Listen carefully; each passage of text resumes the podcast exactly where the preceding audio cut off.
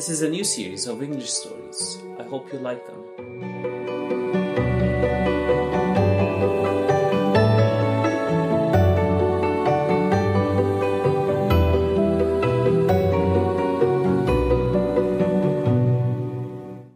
I was seven or eight years old.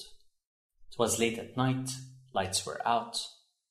I was tired, maybe, but I couldn't sleep I sat down on the bed in my PJs, still wrapped in the bed sheets, and through the glass door of my room's balcony, I observed the cars that were occasionally passing by the road at the top of the hill. I counted them like I usually do. سيارة وحدة اثنين ثلاثة أربعة I tried to spot their different colors أحمر أزرق أبيض but the streetlights were dim and it was quite difficult to see the difference. I was mostly able to differentiate between the light colored cars اللي لونها فاتح light and the dark ones اللي لونها غامق dark. At one point, the cars seemed to stop passing by. And I was getting a little bored. There was nothing to look at anymore. And I felt sleepy. When suddenly, something else showed up. Is that a dinosaur? I was puzzled. It looked like one, Tyrannosaurus, a T-Rex. It marched fast and disappeared behind the building at the curve of the road. I waited. I waited for it to appear again from the other side. I waited and waited, but it never did. Eventually, I got tired and fell asleep. The next day, I told my parents that I saw a dinosaur. Of course, they didn't believe me. Why would they? Dinosaurs are extinct. انقرضوا, my dad said. They stopped existing millions of years ago. Even if one was on the loose, maybe escaped from Jurassic Park, I know, I know. Jurassic Park isn't real. But if that dinosaur was real, it was too big to be missed. Someone would have seen it. It would have appeared on the news, but it never did. And I was sure I just imagined it. On the weekend, my parents and I were going up that same road to the mountains to see my grandparents. And while dad was making a turn around the curved part of the road, I noticed a junction, a side road, mafraq. It was facing the tall building behind which the dinosaur had disappeared the other night. But of course, I didn't bring up the dinosaur again to my parents. My dad replied that there was nothing down there, only residential buildings, and he kept driving. I screamed, Sorachat. I cried, Pkit. And when I lost hope, I just looked back and watched the road get smaller and smaller, while silently crying until it was out of sight. Years passed by, and I had forgotten that memory or thought or dream or imagination. I went to college, I made lots of friends, and one of them was an archaeologist. Do you know what an archaeologist is? He or she studies people and cultures and animals from the past by excavating or digging out and searching and examining remains or athar in Arabic athar hidden in the ground. My archaeologist friend Saeed was doing masters with emphasis on dinosaurs. I still had forgotten the dinosaur story from my childhood, even though I had a pretty good reason to remember it. After all, Saeed's profession was to study the remains from prehistoric times all the way back when dinosaurs once existed, hundreds, of millions of years ago. And whenever Saeed joined an outing with us and other friends, dinosaurs were all he talked about. One day we were supposed to all meet in a new mall close to my parents' house when all my friends cancelled at the last minute.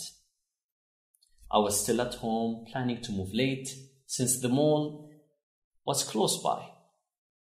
Saeed, on the other hand, was already on the bus and on his way to that mall. I called him, told him about the change of plans, that no one was coming anymore, and asked him if he'd like to pass by and spend the evening at my parents' place instead. I instructed him to get off right before the mall so that I could pick him up to have lunch at my parents'. Mom had prepared her famous shepherd's pie, batata bsniye, it's everyone's favorite. Lots of butter in it. I picked him up and drove towards home. I passed by that curved road from my childhood. I always do, but maybe because Saeed was in the car and blabbering about some research paper he's writing about dinosaurs, the memory or dream I had as a kid suddenly flashed back again. I hit the brakes. Saeed was wearing the seatbelt, thank God, alhamdulillah. Otherwise, he would have jolted forward into the front windshield of the car. He was safe. The car behind us honked so loudly, zammarit al The driver was pissed, super angry, because I had stopped abruptly. And he was right to be angry. What I had done was not safe. I put the blinkers on, drove the car to the side, stopped, apologized, and let the car and other cars pass. My friend asked, What's wrong? I didn't answer. I was so focused, waiting for the road to clear up. I did a U turn and went down that road. I didn't know what to expect, but certainly I wasn't expecting my dad to be right. It was a normal neighborhood with residential buildings all around, just like he had told me when we were kids. I was very disappointed. I kept driving forward, looking for another exit, when I saw a bunch of bulldozers and trucks on the side of the mountain and it looked like they were setting the foundation for a new residential building. No one was on the site. The project site was not fenced yet, and the workers seemed to be on break, maybe because it was a Sunday. I parked, still hadn't said any word to Saeed, left him in the car, and walked towards the mountain. I stood in front of where they had dug, and I brushed my hand over the rocks and boulders, big rocks, wiping the dirt residue that accumulated because of all the digging. My friend was puzzled and weirded out, and was simply getting impatient. He got out of the car and yelled at me, asking what was going on. At that moment, the mountain and the land beneath my feet were all shaking, and instinctively I ran backwards, away. Many of those huge rocks and boulders started falling and smashing on the ground. Saeed screamed again, asking if I was all right. I replied loudly but calmly, You should come here. He approached and saw what I was looking at an opening in the mountain, deep into the mountain. We turned our phone flashlights on and without batting an eye, we went in. We walked and walked. Saeed was checking around trying to have an educated guess if the walls of the cave were safe, if they were strong enough and wouldn't collapse on us, while I was determined to go further and further into the cave, excited to see what it was hiding, whatever it was hiding.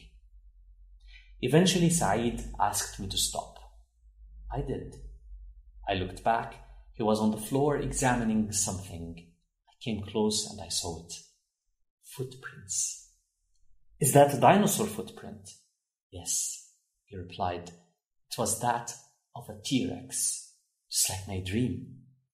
He called the authorities and he was eventually granted by his university the permission to lead a team of excavators to study that cave and all the fossils, footprints, and remains it holds from the prehistoric times.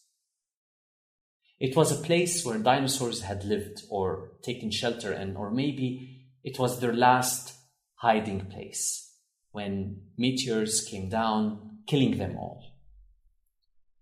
Finding that cave and studying its secrets was like a big dream come true for Saeed, an archaeologist with a huge interest in dinosaurs. But it was also a literal childhood dream that came true for me too. Later that night, I went to bed. I didn't have any trouble falling asleep, and I had a dream. I was seven or eight again, back in my bedroom in my old house, looking at the road uphill. That setting, of course, reminded me of that night from when I was a child, and I thought I would see the T Rex again. But I didn't. Not on the road uphill, anyway. I walked out to the balcony. It was a full moon, silent night, no sounds, except for a quiet, heavy breathing coming from beneath. There were no railings on the balcony, and I was afraid of going any closer to check it out. That's when the T Rex peeked its head with a low roar and saliva dripping from its big mouth. I didn't imagine it was that tall. It was standing on the street, suppose, and its head reached up three, four floors high, right outside my balcony. I stood there confidently, feeling the nice summer breeze on my face, or maybe it was the dinosaurs breathing in my face. I don't know. I said hi, and it replied, You remembered me, and now everyone in the world will remember me too. Thank you. 2022